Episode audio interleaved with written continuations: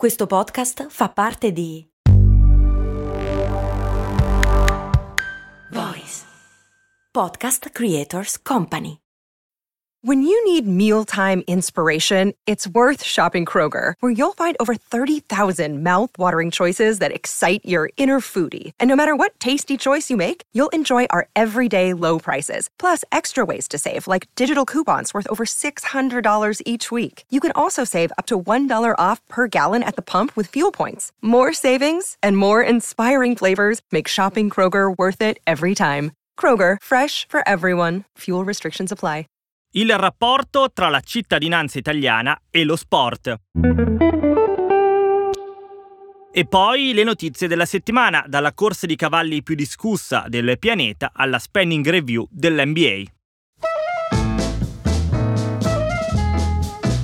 Questo è un podcast di approfondimento sportivo. Vuole raccontare lo sport, le sue storie e i suoi protagonisti per analizzare e comprendere come l'economia, la politica, la cultura e la società influenzino e a loro volta siano influenzate dalle vicende dello sport. Questo podcast è per chi vuole sentire parlare di sport senza bandiere, preconcetti, semplicismi e titoli grossolani, vivendo lo sport per quello che è parte integrante della nostra realtà quotidiana. Io sono Matteo Serra e questo è Linee.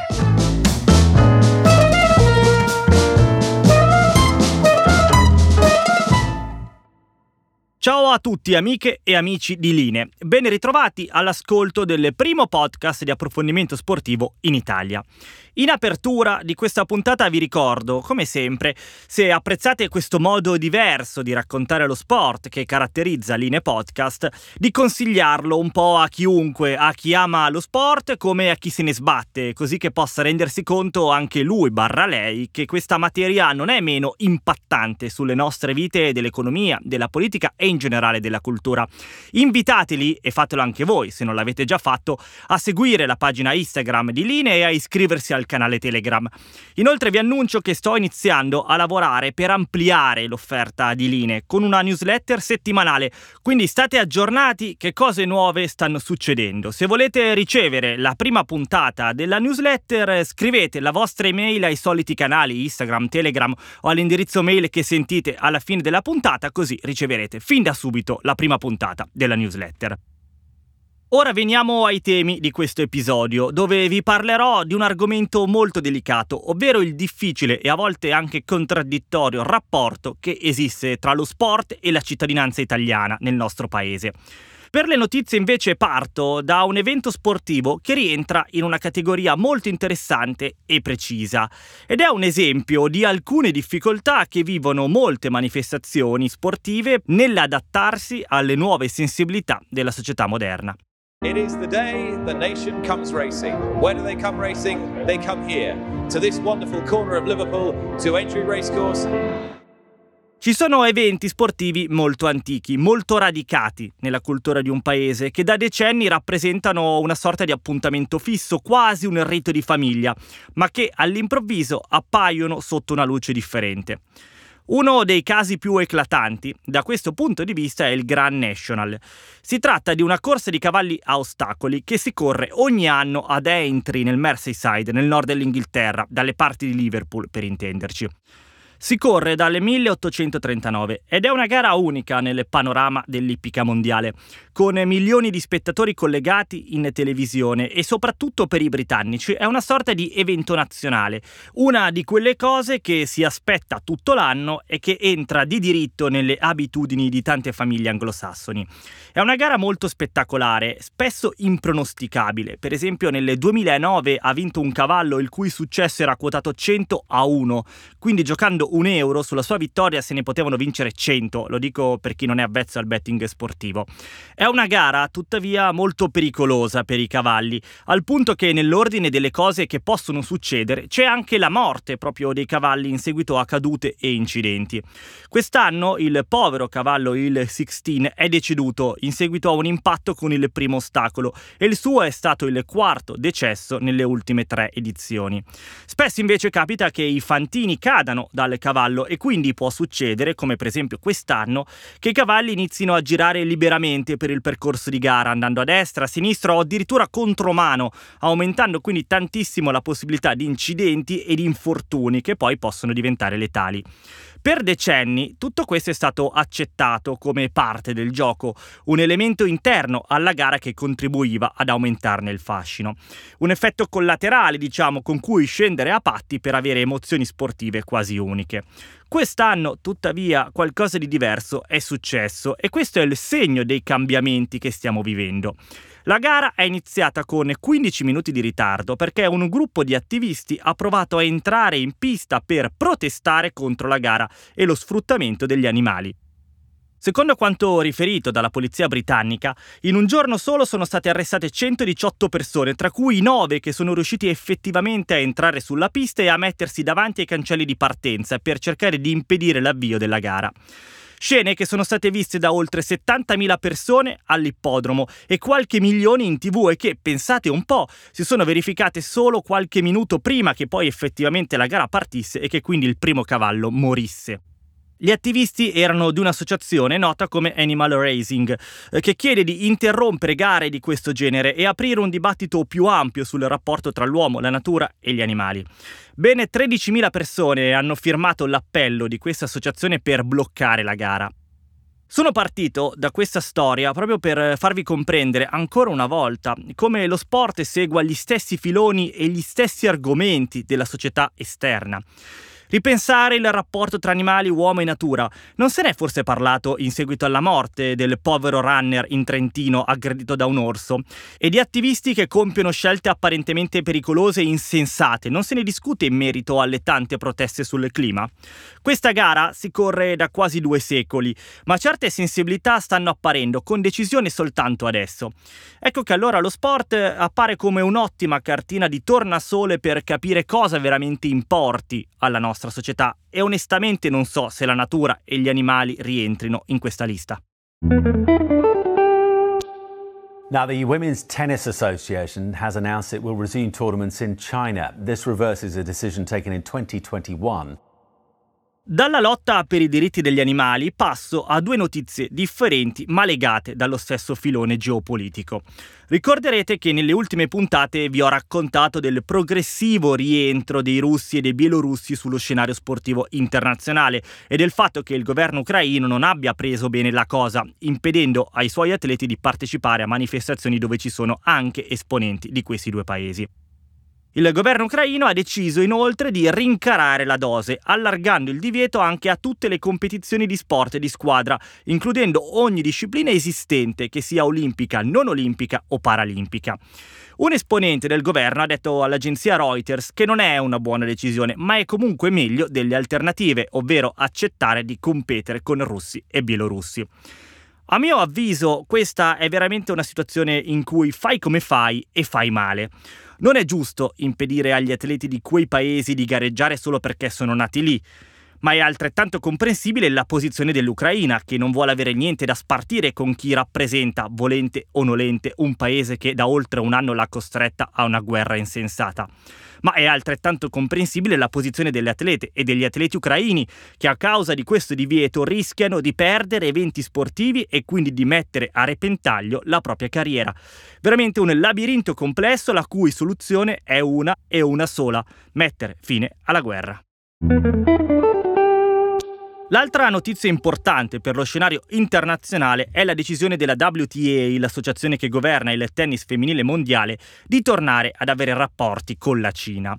La WTA aveva deciso di cancellare ogni evento in Cina dal calendario stagionale a causa della vicenda della tennista cinese Peng Shuai, che aveva accusato sul social cinese Weibo l'allora vicepresidente Zhang Gaoli di abusi sessuali ai suoi danni. Il post era sparito dopo appena 30 minuti e a lungo non si hanno avuto più notizie di Peng.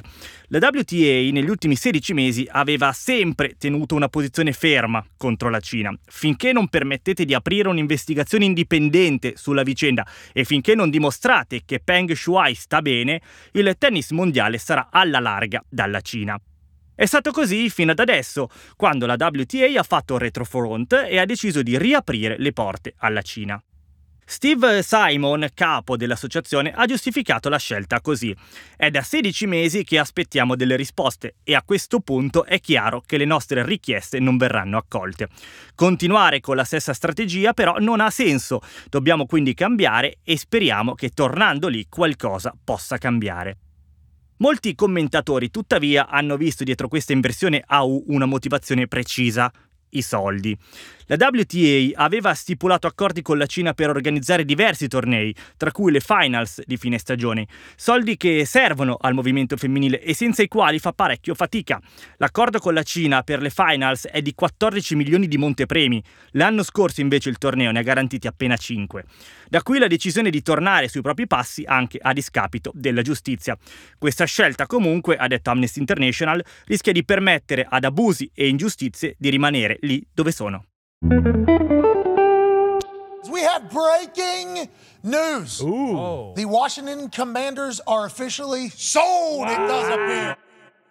In America si sta parlando molto della vendita di una squadra di football americano, i Washington Commanders, venduta per 6 miliardi di dollari all'imprenditore Josh Harris, già proprietario della squadra di basket dei Philadelphia 76er e di quella di hockey dei New Jersey Devils. L'attenzione però più che sul compratore è su chi vende, ovvero Dan Snyder, proprietario della squadra dal 1999. Snyder era considerato un personaggio negativo per tutto il football americano, a causa di tantissime accuse che vanno dagli scandali sessuali a un ambiente di lavoro tossico che da anni gli vengono rivolte. Snyder, inoltre, veniva considerato incapace di gestire una squadra, sia dal punto di vista sportivo sia da quello amministrativo, tanto che gli stessi presidenti delle altre squadre gli avevano detto chiaramente che era l'ora di andarsene. Anche perché Forbes ha messo la sua squadra, i Washington Commanders, all'ottavo posto tra quelle con più valore al mondo, al pari di realtà come i Lakers di basket o il Manchester United di calcio. Ora tutto il football americano spera di poter riacquisire una squadra importante, quella della capitale del paese, e avere quindi un'altra arma per far crescere sempre di più il football americano. La parte interessante di questa notizia è proprio il fatto che la pressione su Snyder per vendere la squadra sia arrivata dagli altri presidenti che ragionano quindi di insieme e non guardando al proprio interesse. Rischiano per assurdo di avere così una nuova squadra rivale per il titolo, ma questo fa il bene della Lega e loro lo sanno. Sempre a proposito di soldi e di sport in America, il New York Times ha pubblicato la notizia di un'indicazione interna alla NBA inviata direttamente dai vertici finanziari della Lega a tutte le squadre, nella quale si invita a ridurre i costi. Questo a causa di un vento economico contrario, cito testualmente, che impone quindi di tagliare il personale, annullare alcune riunioni fuori sede o di tenerle virtualmente. Stop anche alle spese di viaggio e agli intrattenimenti vari. Quindi, esattamente come negli Stati Uniti succede in altri settori, soprattutto quello delle tecnologie della Silicon Valley, anche la NBA invita a prestare attenzione e a limitare gli sprechi. Questo arriva subito dopo un nuovo accordo collettivo firmato dai giocatori e dalla Lega, nella quale sono stati introdotti nuovi tornei di metà stagione con bonus speciali per i giocatori e un nuovo sistema fiscale per le squadre che spendono di più. Insomma, la NBA sa che non sono momenti in cui scialacquare denari e cerca quindi di limitare i danni. La NBA stima di incassare dalla stagione 2021-2022, quindi la scorsa, oltre 10 miliardi tra sponsor, accordi televisivi, merchandising, eccetera, in attesa poi di firmare un nuovo accordo, loro sperano, con SPN per i diritti televisivi. Però, insomma, anche il campionato migliore al mondo, con spettatori in tutto il mondo, si trova costretto a mettere via i soldi in attesa di tempi migliori. Se lo fanno anche loro, siamo proprio messi bene, potete pensare. E mi sa che avete proprio ragione. Hiring for your small business? If you're not looking for professionals on LinkedIn, you're looking in the wrong place. That's like looking for your car keys in a fish tank. LinkedIn helps you hire professionals you can't find anywhere else, even those who aren't actively searching for a new job but might be open to the perfect role. In a given month, over 70% of LinkedIn users don't even visit other leading job sites. So start looking in the right place. With LinkedIn, you can hire professionals like a professional. Post your free job on linkedin.com slash people today. Per un solo sportivo creare un sistema di massima celerità della burocrazia. Questo è il punto. Credo che poi queste ragazze e ragazzi quando vestono la maglia dell'Italia, anche quelli Certo. che sono contrari, contrari agli Ussoli sono i primi ad applaudirli. Non credo di averlo mai raccontato, ma tra le tante attività che svolgo nelle mie giornate c'è quella di allenare una squadra di calcio di bambini. Lo faccio per una società che si chiama U-Sport, di cui vi invito a cercare informazioni tra i vari canali social e il sito web. U-Sport non è una realtà come ce ne sono tante in ogni città d'Italia, in cui più che fare scuola calcio si cerca di creare delle squadre competitive che possano portare blasone e vittorie, che poi vengono tradotte più o meno direttamente in soldi e guadagni economici di vario genere. Dicevo, U-Sport è una realtà di calcio sociale, cioè prova a utilizzare lo sport, e nello specifico il calcio, per costruire nuove forme di società inclusive e multietniche. La squadra che alleno è gratuita, non ha la minima selezione tecnica, questo vuol dire che chiunque può farne parte, a prescindere da quelle che siano le loro abilità di giocare a calcio. Il progetto è realizzato insieme a una scuola media di Milano, la Puecher, situata in una zona che confina con alcuni quartieri che vengono considerati popolari. Per questo tanti dei suoi studenti sono figli di genitori immigrati e quindi gran parte della squadra che seguo è formata da ragazzi che rappresentano diverse etnie cinesi come magrebini o sudamericani. Questi ragazzi frequentano una scuola italiana, sono nati per lo più in Italia, parlano italiano, si sentono italiani, anche se per la legge italiana non è così. Se i loro genitori non hanno la cittadinanza nel nostro paese, infatti, neanche loro la possiedono e sarà così fino a quando non compiranno 18 anni. Sapere che per il mio paese quei bambini, nonostante abbiano frequentato le scuole esattamente come ho fatto io, non siano italiani come me, non mi fa piacere. La nostra squadra di U-Sport però permette di cancellare questa differenza puramente burocratica, si intende, e sentirsi parte della stessa squadra, senza se e senza ma. In virtù di questo, da tempo ragiono su quale sia e quale debba essere il rapporto tra lo sport e la società in cui è inserita. Quanto sia importante che lo sport faccia da esempio, dimostri che sì, paure e preoccupazioni possono essere figlie di tanti fattori, ma tra questi sicuramente non c'è la realtà quotidiana. Parlare del rapporto tra lo sport e la cittadinanza e le diverse strade che ci sono per ottenerla vuol dire parlare di noi, intesi come società e come comunità di persone. Lo so, è un tema spigoloso che si presta a tante sfumature che possono far spostare il focus dal punto di partenza. Ma dato che questo podcast racconta proprio del rapporto tra lo sport e ciò che gli succede intorno, è bene trattare questo tema. Per farlo ho coinvolto la giornalista della stampa Giulia Zonca, che da anni si occupa del tema.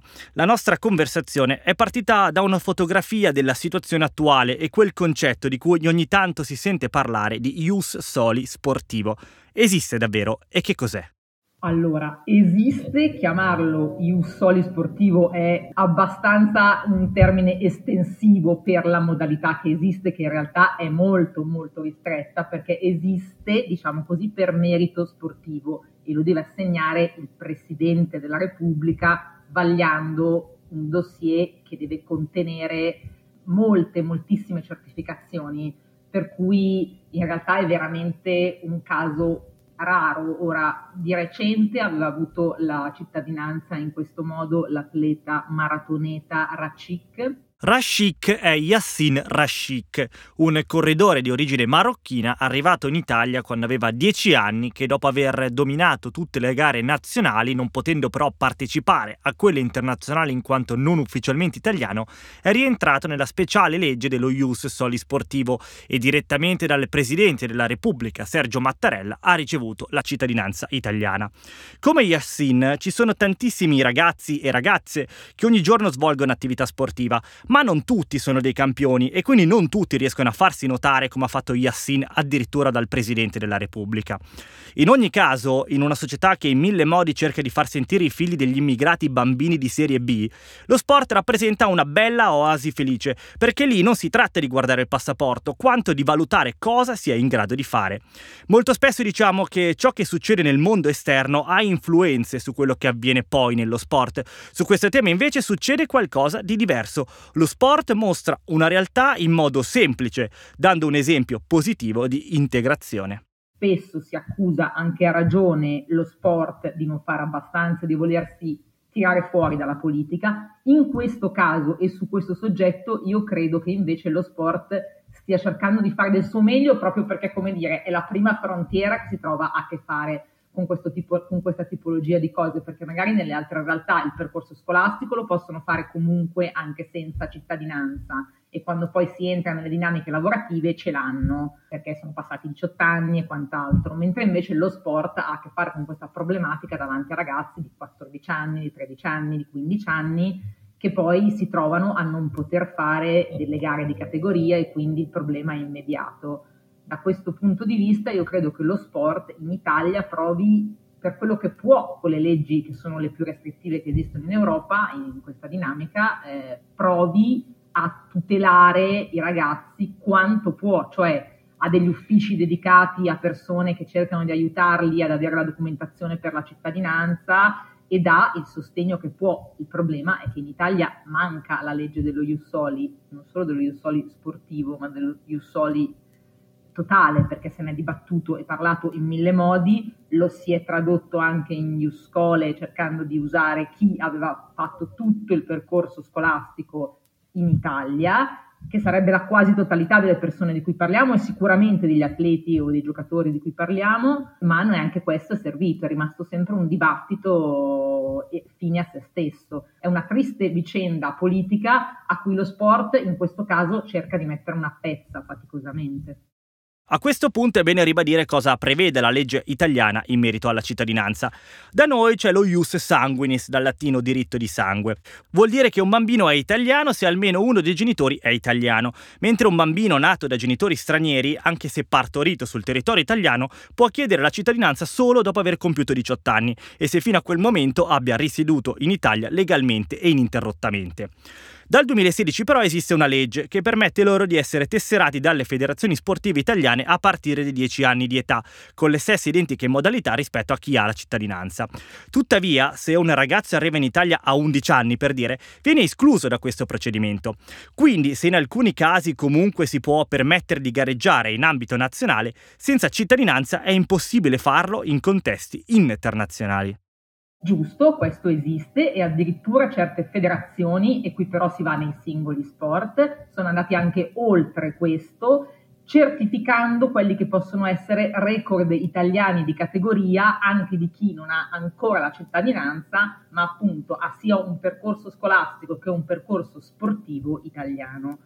Ed è un, già un caso di, come si diceva prima, di un tentativo di colmare una lacuna parzialmente il problema dove arriva? Nelle gare internazionali dove questi ragazzi non possono essere schierati. Le gare nazionali dipendono dalle singole federazioni, quindi lì ognuna ha cercato di regolamentarsi per quanto può in proprio, fino a dove è possibile in proprio. Certamente lo sport ha, come hai detto tu, intrapreso degli step per aprire a questi ragazzi che però restano senza cittadinanza e di fatto non possono rappresentare l'Italia. Negli ultimi anni si è parlato di questa situazione assurda, soprattutto in relazione al corridore Eseosa Desalu, detto Fausto, il velocista vincitore della medaglia d'oro nella staffetta 4% insieme a Lorenzo Patta, Marcel Jacobs e Filippo Tortu alle Olimpiadi di Tokyo del 2020-2021, a seconda di quello che preferite. Desalu è nato a Casalmaggiore, in provincia di Cremona, ma essendo figlio di genitori nigeriani ha dovuto aspettare il compimento dei 18 anni per diventare italiano. Ai tempi molti avevano assimilato il suo caso a quello di Marcel Russell Jacobs, il velocista è entrato nella storia per aver vinto l'oro nei 100 metri, il primo italiano di sempre a farlo. Appunto, italiano, perché Jacobs lo è in quanto figlio di madre italiana, suo padre invece è statunitense. Tanti atleti e tante atlete, proprio come Desalu, devono aspettare la cittadinanza per poter raggiungere il massimo obiettivo di ogni sportivo, che è quello di gareggiare per la bandiera del proprio paese.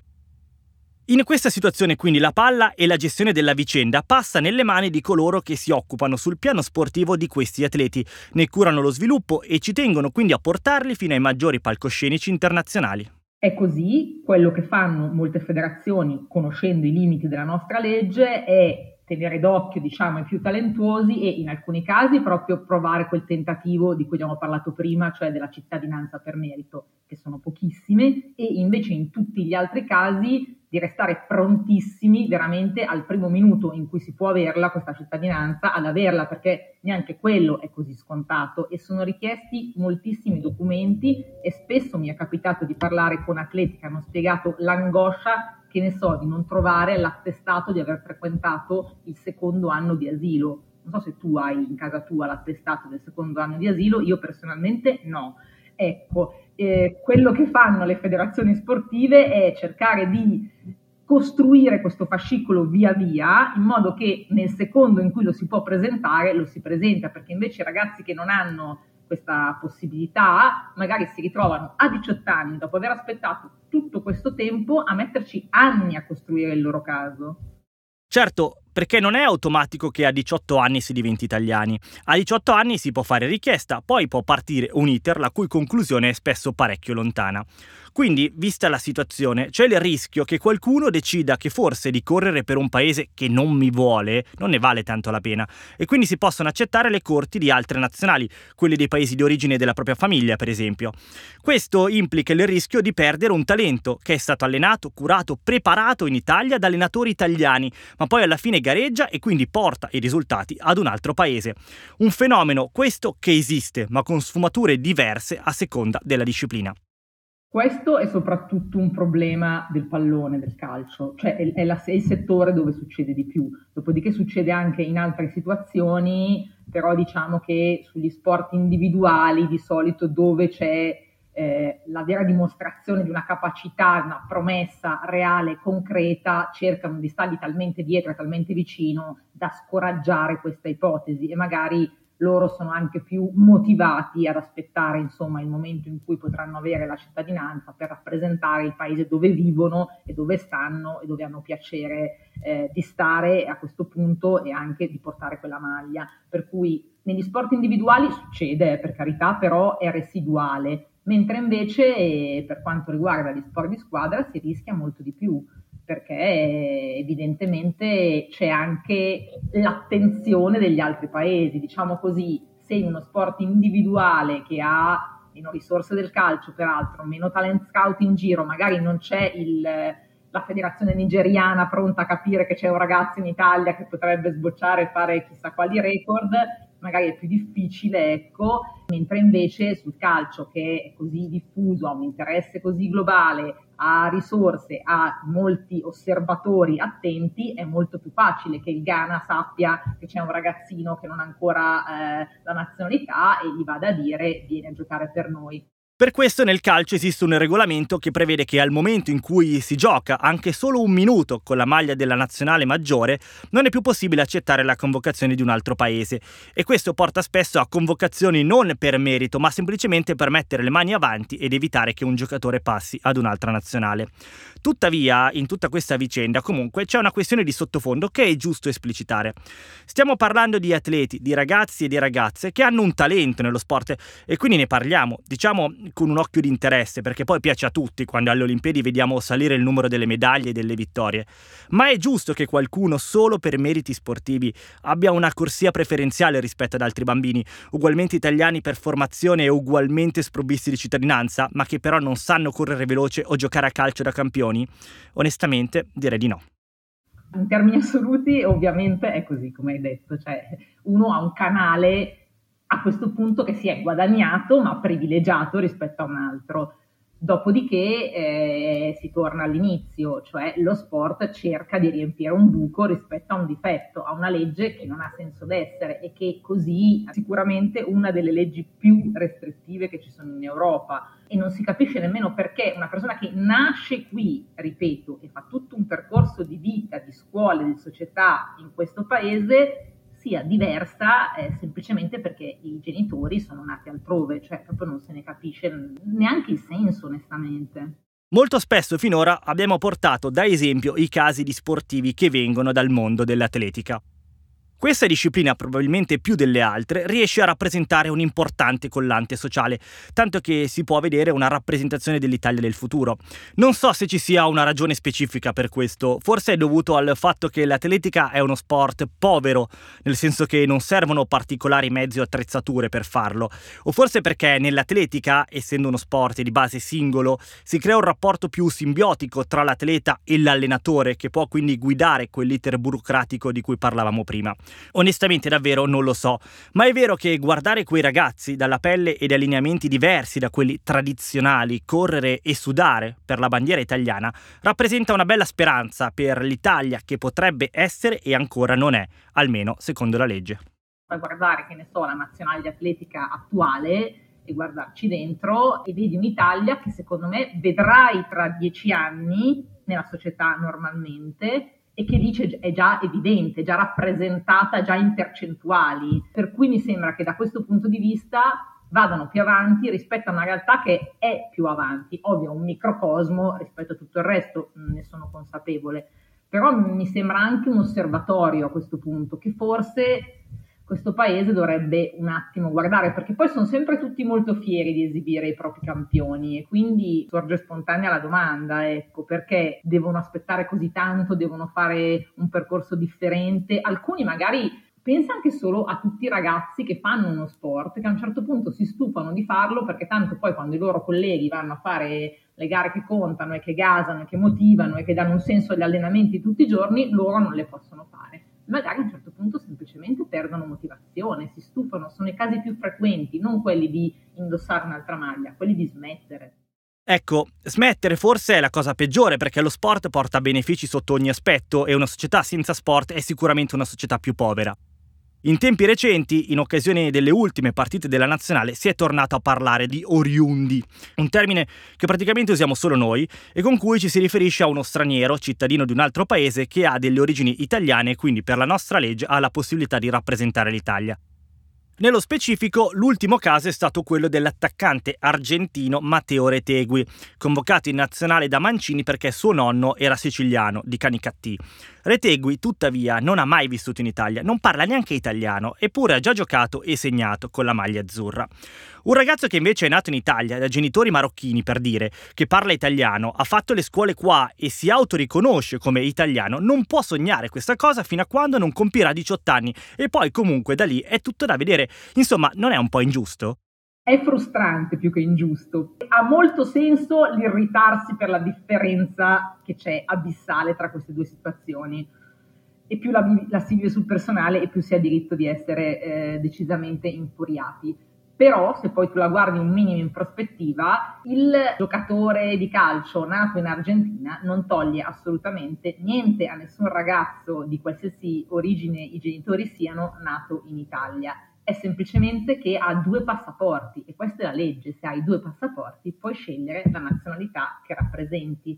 Cioè è proprio un'altra situazione e un altro caso. Se vuoi, lì entra la questione della rappresentabilità, cioè di quanto italiano sei, di che italianità porti, però veramente è un confine labile e pericoloso secondo me, perché poi chi ha diritto di essere italiano, chi è italiano, se hai il doppio passaporto puoi scegliere la nazione da rappresentare e il doppio passaporto ce l'hai in caso di parenti diretti, quindi diciamo che anche nel caso recente della nazionale eh, italiana parliamo di un ragazzo che ha un nonno che è nato in Italia, se no se poi si va a parenti, ad altre storie, alla, quello è un altro fatto. Sono, sono tutte situazioni che singolarmente entrano nello stesso cesto ma non sono uguali l'una all'altra. Siamo quasi alla fine di questo discorso e personalmente ne traggo soprattutto un sentimento, quello dell'impotenza. Lo sport da solo non può cambiare la legge, finché le forze politiche non decideranno che la questione della cittadinanza è centrale per costruire il futuro non solo sportivo del nostro paese, rimarrà complicato fare dei passi avanti.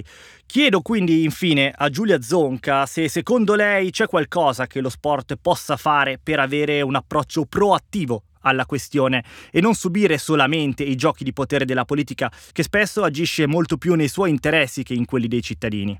Lo sport da solo può fare quello che sta facendo, ovvero il modello, eh, l'incubatore di una realtà difficile da non vedere, eh, la gran cassa di ragazzi che pretendono giustamente di rappresentare l'Italia e che poi quando ci riescono hanno pure successo e sono pure sventolati dalla politica questo può fare, è stare molto attento lo sport a non perdere italiani di talento che possono fare sport ad alto livello. Il resto tocca alla politica, che però mi pare abbia messo questo dibattito ulteriormente ai margini e mi sembra molto lontana dal prendere sul serio questa, questa situazione. La usa a fini propagandistici da una parte e dall'altra. Non ho mai visto prendere seriamente questo argomento.